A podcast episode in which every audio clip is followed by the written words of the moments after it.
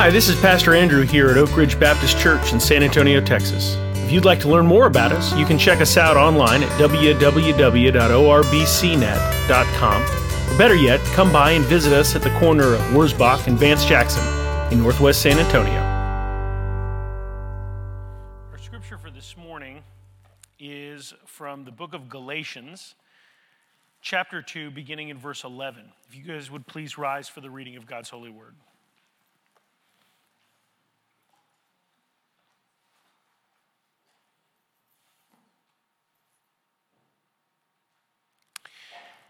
But when Cephas came to Antioch, I opposed him to his face because he stood condemned. For before certain men came from James, he was eating with the Gentiles. But when they came, he drew back and separated himself, fearing the circumcision party. And the rest of the Jews acted hypocritically along with him, so that even Barnabas was led astray by their hypocrisy. But when I saw that their conduct was not in step with the truth of the gospel, I said to Cephas before them all, If you, though a Jew, live like a Gentile and not like a Jew, how can you force the Gentiles to live like Jews? We ourselves are Jews by birth and not Gentile sinners. Yet we know that a person is not justified by works of the law, but through the faith in Jesus Christ. So we also have believed in Christ Jesus in order to be justified by faith in Christ and not by works of the law, because by works of the law no one will be justified. But if in our endeavor to be justified in Christ, we too were found to be sinners, is Christ then a servant of sin? Certainly not. For I, if I rebuild what I tore down, I prove myself to be a transgressor. For, the, for through the law, I died to the law so that I might live to God. I have been crucified with Christ. It is no longer I who live, but Christ who lives in me. And the life I now live in the flesh, I live by faith in the Son of God, who loved me and gave himself for me. I do not nullify the grace of God, for if righteousness were through the law, then Christ died for no purpose. Please pray with me. Dear Lord, God, we have come into your house this morning. We have praised you with our mouths. And now, Lord, we ask that you would pray, that you would prepare us to praise you with our minds that you would open up the hearts of my hearers to the words that I'm about to preach, that you would open my mouth to be able to speak your truth. And what is said and what is heard, Lord, that it would transform all of us as a church and that we would move out on mission for you. Lord, I ask these things in the strong name of your Son, Jesus, and it's in his name that we pray. Amen. At this time, for our little kids, we go out with Miss Sharon. She's going to take you guys over to Children's Church.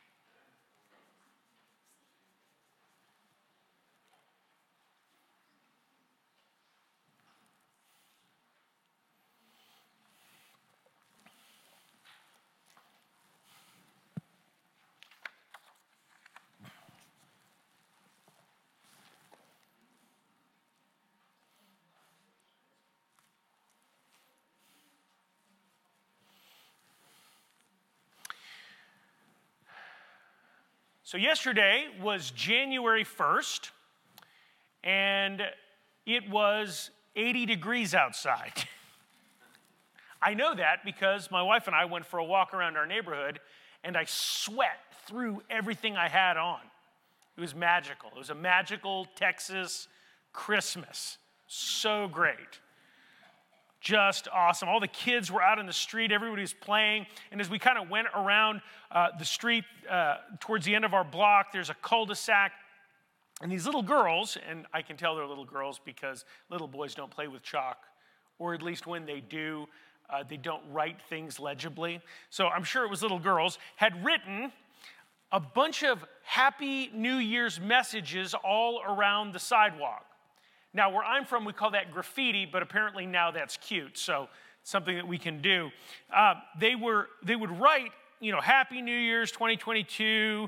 Uh, and at one place in this big open cul de sac, they had written down um, New Year's resolutions with like bullet points. And then people that had been out and walking would write, would pick up the chalk that they left there, which again, where I'm from is called littering, but it's not important. I don't want to crush their little hearts.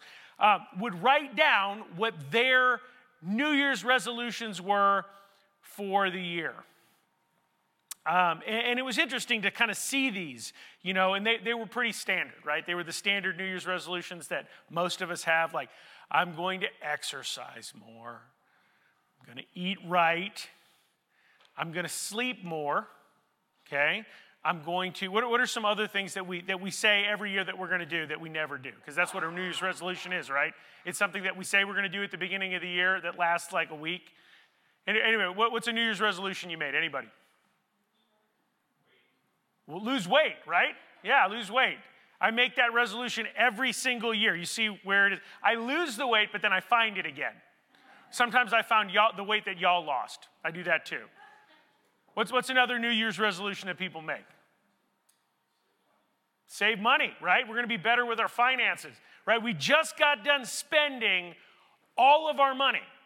Like we went into debt to buy stuff that people don't need some of whom we don't even like, right? But now, all of a sudden, when those credit card bills come, now we're going to be good. You know, you know, one of my one of my uh, resolutions was this year I'm going to do my taxes in the year that they're due. Like that's a that's a thing that I'm gonna. I'm sorry, I, I apologize. You know, don't don't get on me, Chris right we all have these new year's resolutions that we that we come up with right we all have these things that we decide we want to do and yet statistically right experts tell us most of them are going to last about two weeks we're going to start them we're going to start with, uh, with every fiber of our being. We're going to try to eat better. You're going to go to the grocery store. All of the eggnog is gone. And now, in its place, is Slim Fast right? Which is pretty much eggnog, but it's like rebranded. I don't know. And it's going to work for a little bit. And then slowly, or maybe even suddenly, we're going to slip back into the patterns that we have been going through, right? Now, I don't know if this saying is attributed to him. We attribute it to Albert Einstein. You know the saying that doing the same thing the same way and expecting different results is called insanity? Whether it came from Albert Einstein or not, it does seem to ring true, right? All of us want to change our lives, all of us want to be different, and yet none of us actually ever change the things that we're doing. Or if we do, we change small things at the periphery and expect major changes to come from them. And so, one of the things that we have to ask as Christians coming into the new year is how do we actually change who we are? Because let's be real, I need to lose weight. I, I need to be better with my money. I need to do all of the things that I say that I want to do. And yet, as Paul said, that which I long to do, I cannot do, and that which I hate doing. I don't really hate eating cake, but you get the idea. That's what I do. How do we change sinful, broken, destructive patterns in our lives? And more importantly, how do, once we've made those changes, how do we keep from slipping back into the person that we used to be? It's a critical question. It's a critical question because of the constant temptation to return to our old life. Now, this is not a new question for Christians. This is a question that we have been facing since the first days of Christianity. Whether it was Gentile Christians returning to the paganism that they came from or Jewish Christians returning to the law, there is a tendency, an entropy in Christianity to leave this new life that we have. One, one of my favorite pastors growing up used to describe it like this. He said, You know, I'm, I've crucified myself, but I keep pulling my hands down. It's kind of gory. but it's a good example. See, the body doesn't like to be crucified. We don't like to die to ourselves. And so, what we do is we constantly pull our hands down and try to stop the process of being turned into something new. Christians have always been pulled back to their previous ways of living and seeing the world. And our text this morning is a great example of that. The book of Galatians is probably one of our earliest known books in the New Testament. I know that it, it, doesn't come at the beginning of the New Testament, but just take my word for it that it is one of the earliest books that we have. It was written probably before, it was written definitely before the Gospels, it was definitely written before the book of Romans and most of the other books in the New Testament. The book of Galatians is one of the first letters that we have. It was written by Paul to the church in Galatia. And I kind of understand what that is. If you look at a map today and you're like, well, where is Galatia? There's no country called Galatia. Okay? Galatia is a old term that's used to describe what is kind of the southern coast of what is now Turkey. Okay, it, is a, it was an area that was settled by uh, Gaulish tribesmen out of what is now France. And so all these tribesmen came down, they stole and burned and destroyed things, and they were like, wow, this is really nice down here. We should probably like settle. And so they settled. And when the Romans came through, they were like, oh, look, these people are all long haired hippie Gauls. We'll call this Galatia. And the name stuck. Now, why does Paul write a letter to them? Well, on his first missionary journey, Paul left Antioch and went through Galatia planting churches. And as he would plant a church, he would kind of establish it and lift up some elders, and then he would go on to someplace else, and then he would write letters back to those churches. Every letter that we have from Paul is a letter that he wrote to a church that he planted. Or in the, cases of, in the case of Romans, it's a church that he wants to go to. And so, what is he saying to Galatia? Well, there, there was something disturbing happening that he was seeing. See, as Paul would go from church to church and, and, and would then write letters back to them and hear how things were going, he realized that there was a group of counter missionaries. There were other people that were following behind him and changing the gospel that he was preaching. They were encouraging Christians to revert back to who they used to be. Sometimes that meant becoming pagans, and sometimes, in the case of the Galatians, it meant returning to the Old Testament law. Now, who were these Judaizers, these false missionaries? Well, they seem to have been well meaning people coming from the church in Jerusalem. See, this is one of the ways that we know that the New Testament is not something that just some, somebody made up later on. It shows us the apostles, warts and all, mistakes and all. See, James, the brother of Jesus, had become a leader of the church in Jerusalem, and James and Paul had a disagreement about, about the relation of grace and law. You can see that disagreement in kind of a lighter way by reading James and then reading Romans. And you're like, wow, okay, how do I balance this? We've had lots of conversations here about how we balance those two things. But we begin to see in the book of Galatians how this played out. In his letter to the Galatians, Paul is responding to the false gospel that's been luring some people away. And he does this, he responds by talking about a meeting that he had with James and Peter, and then some of the things that came out of that. He said, When Cephas came to Antioch, I opposed him to his face because he stood condemned. Now, what on earth does that mean? Who is Cephas? Well, Cephas is Peter. You remember Peter from the Gospels?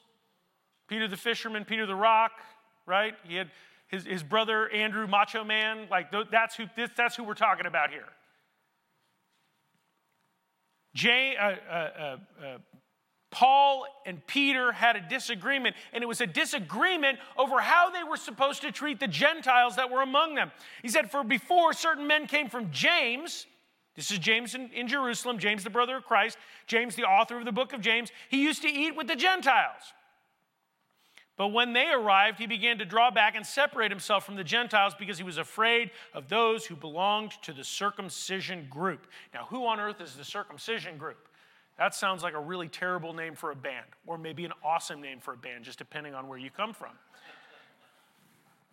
Not here to judge. The circumcision group were a group of Christians that were teaching people that you had to be circumcised and follow the law in order to be a Christian. Put another way, they were say they saw Christianity as the fulfillment of Judaism right? Which in many ways it is. But in their mind, in order for you to become a Christian, you had to become a Jew first. And that means for men being circumcised, and for everybody keeping the Old Testament dietary laws and not associating with Gentiles. That's what they were teaching.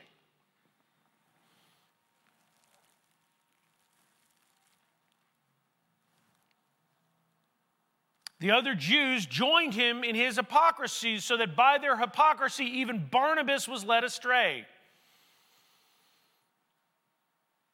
See, these missionaries seem to be arguing that Paul was a lesser disciple than Peter, and that James was consequently uh, that they were under James's jurisdiction, that the early church in Jerusalem had the ability to kind of control the things that were going on, and Paul was preaching something false. That seemed to be what they were saying. And Paul's mission here is to disabuse them of this. His opponents wanted to temper the freedom of the gospel with the certainty and the comfort that comes from rules and traditions. Let's be real here.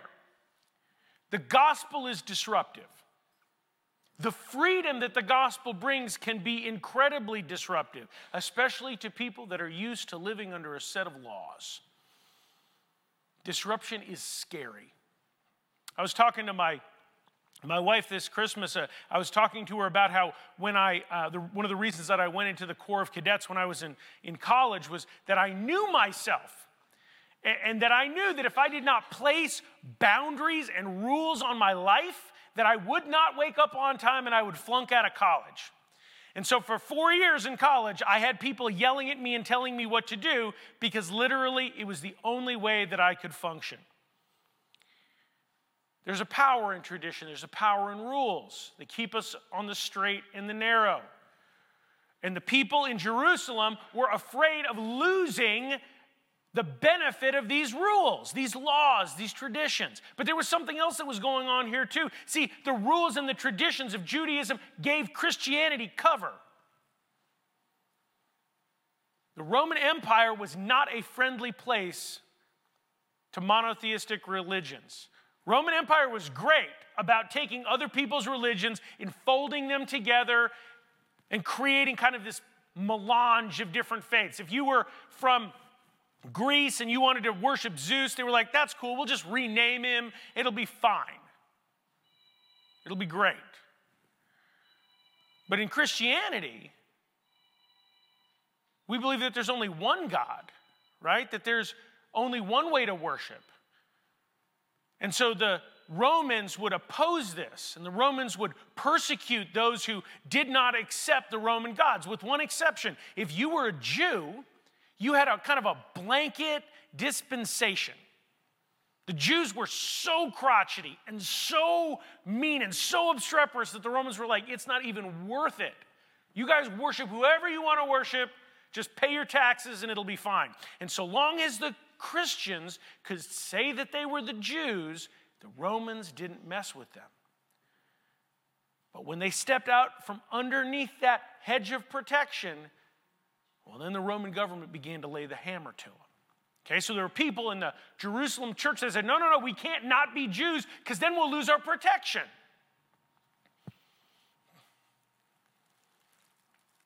This is one of the reasons that change can be so hard.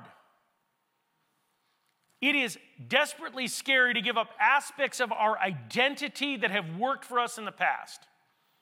I, had a, an instructor at Mountain Warfare School that he used to tell us, he said, trails are there because that's where people walk. It's the easy place to walk. So everybody takes the easy place to walk, and that's where you get a, a trail. That's what happens in our lives. We do the things that we do because they're easy or they're comforting. I'm fat because I like to have a cookie with my coffee in the afternoon. I do.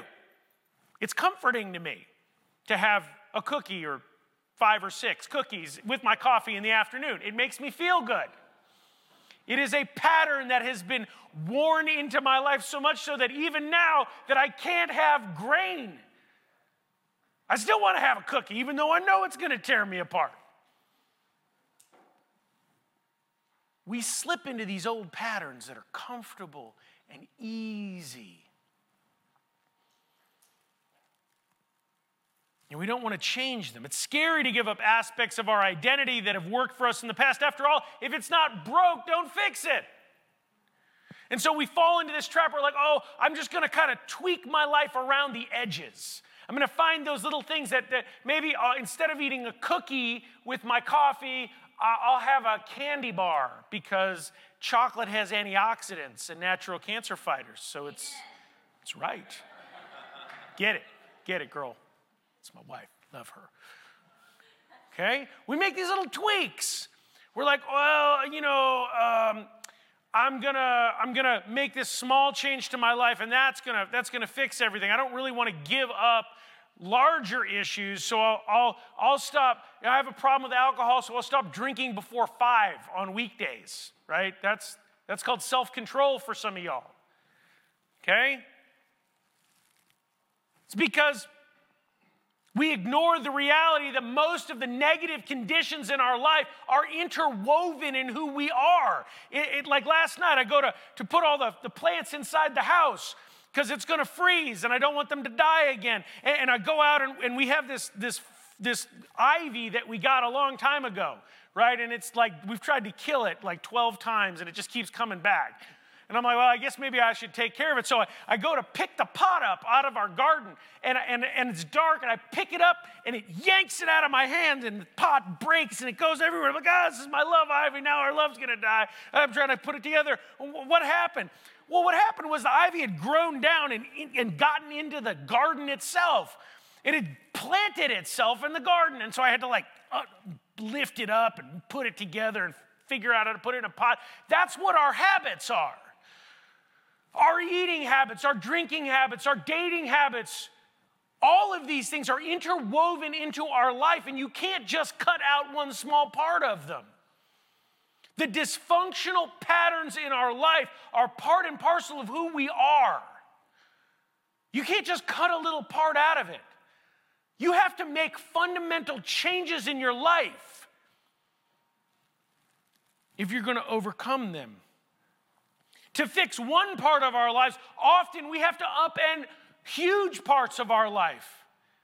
This is why change is so hard because we don't want to do that. And so Paul responds to the Judaizing Christians by demonstrating the absurdity of seeing Christianity as just a minor tweak to a otherwise functional Judaism. Like if, if we, we took Judaism and just kind of laid some Jesus on top, that made everything okay. He says, When I saw that they were not acting in line with the truth of the gospel, I said to Cephas in front of them, You're a Jew, yet you live like a Gentile and not like a Jew. How is it then that you force Gentiles to follow Jewish customs? He's saying, You know that this is broken. You, you know that it's impossible to follow this law, that these rules are not, we, we can't do it.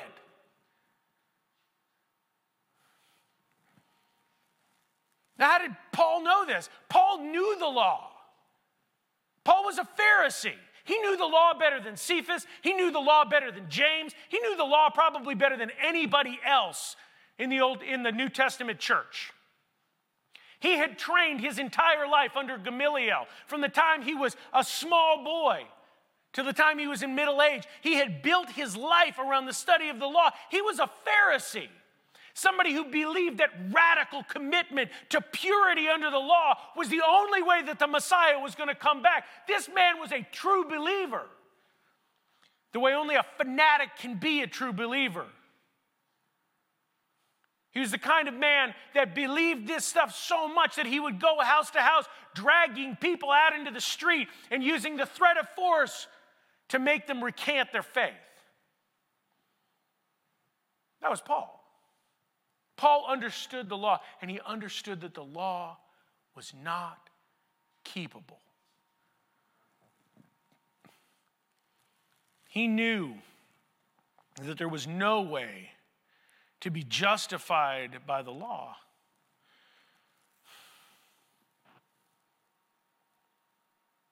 See, he knew that James and Peter were in danger of drifting back into their old, comfortable way of living and seeing themselves, and he took the intervention straight to them. He called them out publicly. See, this is another aspect of change that's important. It's not just enough that you make a decision like you're going to change your life, like, oh, I'm going to give up doing this or that thing. I'm going to eat less or drink less or, or sleep more or read my Bible more or whatever. If there's no accountability there, if you haven't surrounded yourself with people in your life who have the permission to call you on your garbage, then nothing's going to change.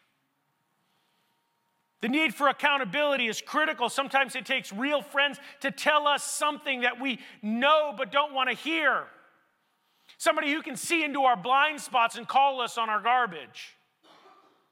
See, if we're serious about change, we're going to invite that kind of transparency into our life. We're going to have people in our life who have permission to speak to us the way Paul did. See, Peter and James were in danger of drifting back into reliance on the law for salvation, and so Paul begins to disabuse them of this. He says, We who are Jews by birth and not sinful Gentiles know that a person is not justified by the works of the law, but by faith in Jesus Christ. So we too have put our faith in Christ Jesus that we may be justified by faith in Christ and not by the works of the law, because by the works of the law, no one will be justified. But if in seeking to be justified in Christ, we Jews find ourselves also among the sinners, doesn't that mean that Christ promotes sin? Absolutely not. If we build what I destroy, if I build what I destroyed, then I really would be a lawbreaker. See, he's reminding Peter that salvation didn't come from observing the law. No one was ever justified before God through the law. The law doesn't save, and it's never saved. In Romans, he says it this way it was not through the law that Abraham and his offspring received the promise that he would be an heir to the world, but through faith. Over and over and over again through the Old Testament, we see that the people are not justified by their observance of the law, they're, they are saved by the faith that they have in the one that's going to come, the faith that they have in the promise. People have always been justified by faith. When Christ came, he opened the floodgates of grace to all mankind. And so the law that had been there to kind of protect them and keep them hedged in so that they wouldn't wander away, that doesn't need to be there anymore. The law is fulfilled. And so there's no, there's, there's no difference between the Jews and the Gentiles. And it's not like Peter doesn't know this. Peter's the one who had the vision that opened the doors up. Peter is the one who began ministering to the Gentiles. Back when Paul was wandering around in the desert trying to figure out who he was, Peter was out there ministering to the Gentiles, planting churches. But now Paul has to come to him and say, What are you doing, man? You're not going to eat with Gentiles anymore? What is that? Who does that?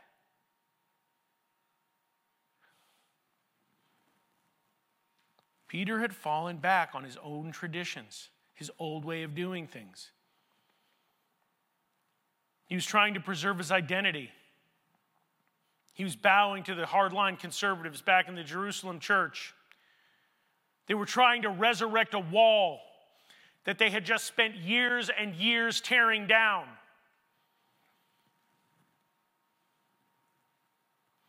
But Paul wants them to fully understand that Christianity was about radical transformation by Christ. It's about identity, not heritage or tradition or philosophy. That's what saves radical transformation.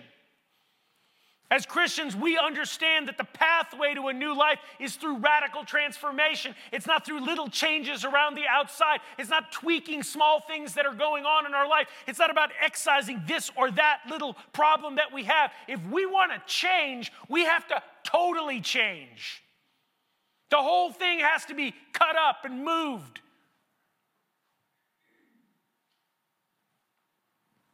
All change comes from radical change. Benjamin Franklin famously had a, had a moral improvement plan that he would follow, that he was trying to be a better person. Now, Benjamin Franklin was not a Christian. He was a self admitted deist kind of, he was kind of like Oprah. I mean, he was just like out there kind of making it up as he went along. And, and so what he decided is, I want to be a good person. I don't really want to go to church. So, what I'm going to do is, I'm going to write a list of all of the bad things that I do. And then every day I'm going to work on one of them until I have it taken care of. And then I'm going to move to the next thing and I'm going to work on that till it's taken care of. And before you know it, I'll be perfect. Now, based on what other people said about Benjamin Franklin, he was definitely charming and very, very smart, but definitely not perfect. You can ask any of the women that he had affairs with in France. He was definitely not a moral guy. Because that's not how we make ourselves better.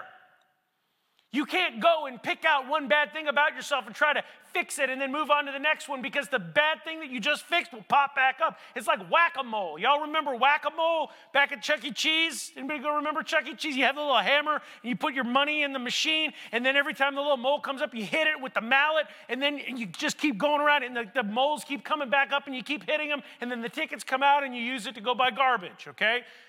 It's whack a mole. That's what that type of moral improvement looks like, and it doesn't work. The only way you can be better is by taking the whole thing, upending it, and changing it. Radical transformation. And so, what does Paul say? He proclaims the nature of Christian life in terms of death and rebirth. He says, For through the law I died to the law so that I might live for God. I have been crucified with Christ. I no longer live, but Christ lives in me. In the life I now live in the body, I live by faith in the Son of God who loved me and gave himself for me. I do not set aside the grace of God, for if righteousness could be gained through the law, then Christ died for nothing. It said through the law, he had died to the law. His knowledge of the law brought him to a place where he realized that it could never be fulfilled. This is the pathway of most of the great reformers. This is the same story that Martin Luther went through as he tried desperately to live a righteous life, only to realize that he couldn't, that there was no amount of fasting or penance that would allow him to come to the righteousness of God, that only through grace alone could he be saved. Paul met Christ on the road to Damascus and it fundamentally changed him. He understood that only radical transformation by the presence of Christ could change a person off the destructive path that they were on. And guys, that, that, that applies to all of us. Paul was crucified with Christ. He put his old life to death, sacrificing it on the cross with Christ, and his new identity is found in Christ.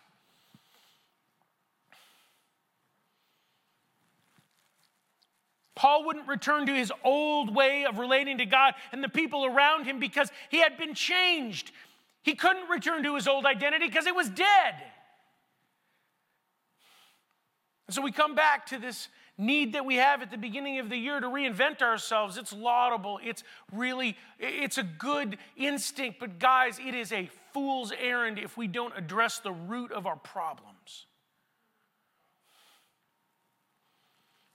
Year after year, we promise ourselves that this year is going to be different. And year after year, we end up doing the same things that we always do because we are trying to change the outside without tackling the inside. It's like, it's like having an infection that's sealed over, but it's still full of corruption. You've got to drain all that out. We've got to open it back up and dig out the infection that's in us. If we really want to change, we've got to do it from the inside out. We must die to who we used to be so that we can live the lives that God has for us. See, it's not just uh, enough to become a better version of who you used to be. If you want to be actually better, you have to become a new creation, something that you never were. Listen, we, we don't indulge in vices out of the love of the vice itself. We indulge in vices because they, f- they fill voids in our life. Maybe you get drunk because it, it numbs the pain of an empty, failed life. Maybe you eat to excess because the food provides comfort when the stress of the world or family threatens to crush you. Right? We stress eat. Food is love. We eat our feelings, whatever you want to call it. I do all of those things, by the way. They're all great. Maybe you're looking for love in all the wrong places because you never felt truly loved or you don't feel like you deserve love. Maybe you gossip about other people because tearing down another helps you to ignore your own inner pain or your own insecurity. I don't know what your baggage is or your garbage is, I just know that you have it and that it comes from brokenness and emptiness inside of you. See, regardless of whether you get drunk, get high, eat too much, gossip, sleep around, whatever those things are, you are trying to fill a hole. And it's a, it's a hole that is shaped like God. You can fight the particular vice or the particular problem. You may, even be successful for a little bit, but you will never deal with the fundamental problem until you excise it. Until you realize that your soul is sick and the only, the only cure that you have is Christ. You can go on a diet, but only the bread of life will truly curb your hunger. You can try drinking less, but only living water will, will quench your endless thirst. You can try really hard to stop, stop sleeping around, but only by accepting the love of Christ will you find the ability to truly love and be loved. If you want to change your life, the answer is not to drink less or eat less or stop smoking dope, it's to define yourself differently. It's to find your identity in Christ and to stop trying to fill the void in your life with the things that are not God. And guys, that takes radical change. That's not something that you can just buy a part of or, or, or accept a little bit of. You, you know, it, it's not like the, the sushi choo choo train that comes by and you can take a little of this and, and then ignore the rest of it. No, no, you have to take the whole thing. Yeah, that's right. Sushi, sushi choo choo. You, you got to take the whole thing, be transformed completely. If you are a Christian, the true change begins when you acknowledge that you are different from who you used to be. See, many of us have come to Christ, but we don't accept that we've come to Christ. We don't accept what that means. We come to Christ, we accept Christ, but we don't really believe that we're forgiven. And so we keep trying to make up for the things that we did in the past. We keep trying to torture ourselves and punish ourselves for the horrible things that you did. I want you to hear me. Nobody in this room has done anything nearly as bad as the things that I've done. I mean that. That's not hyperbole. I will never be good enough to undo the harm that I have done to people. And, and that's okay. I don't have to. Christ took all of that from me. And whatever you're carrying in here, whatever is owning you right now, whatever is preventing you from living real life in Christ, God has taken that on the cross. It's done. He threw that as far as the east is from the west. When he was on the cross and he said, It is finished, he was talking about that. And the pathway to new life as a Christian begins at that point. Brothers and sisters, we have to accept that. But it doesn't end there.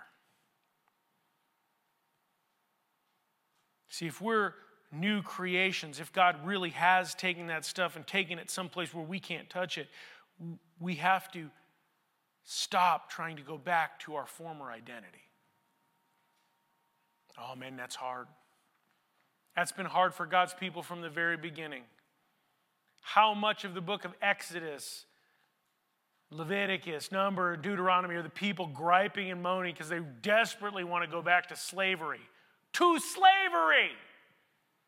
You know all the bad scenes from, from the Ten Commandments where the dude's in a like a like a linen diaper, like treading in the mud pits. He's like, oh, if only I could go back to the mud pits, that'd be so good rather than living in the presence of God in the middle of the desert eating quail every day that I don't have to catch myself. That's in our nature, guys. We desperately, desperately want to go back to who we used to be when we thought everything was great.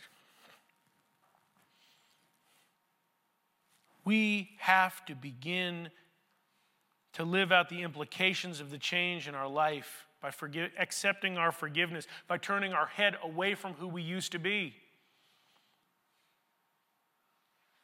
Brothers and sisters, if you've never done that, the problem you may be facing right now is not that you haven't accepted the change that's happened to you, it may be that the change has not happened to you. See, if you've never accepted Christ, then you don't have that new life. Then all your sins are still on you. That you are still bound by who you used to be. And hear me.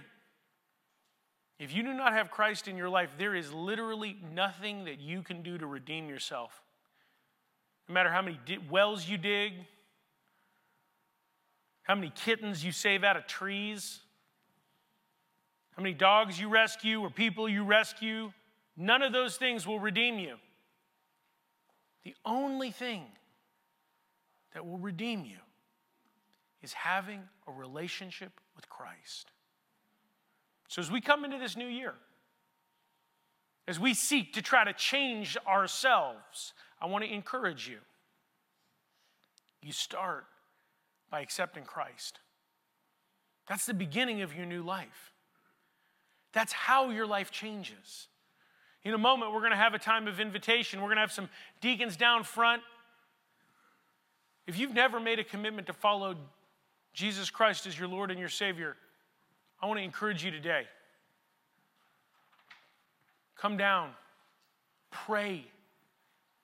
If you don't know how to pray, we'll teach you how to pray.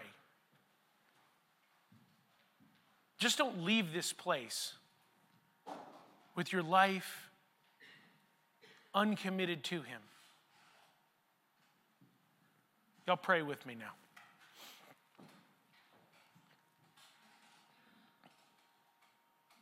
Dear Lord, we come to you desperate to become new creations. And so, Lord, we ask you today that you would crucify us again with Christ so that it would not be us who live, but you who live in us. That this life that we live with you in the Father will be based on the love of Jesus Christ. God, that you would come into us and transform us. If we know you, that you would be real to us, that you would remind us of who you are, that you would give us the ability to drop these bags that we carry. And Lord, if there is any who do not know you in this room today, Lord, I ask that you would transform them or change their heart. Bring them to a place where they can know you. Help them to drop all of the baggage that they're carrying and just cling to you. Cry out I'm tired and I'm done. Take it all. Lord, we pray right now, God, that you would come into this place with fire and that none of us would leave this place unchanged. Lord, I ask these things in the strong name of your Son, Jesus. Amen.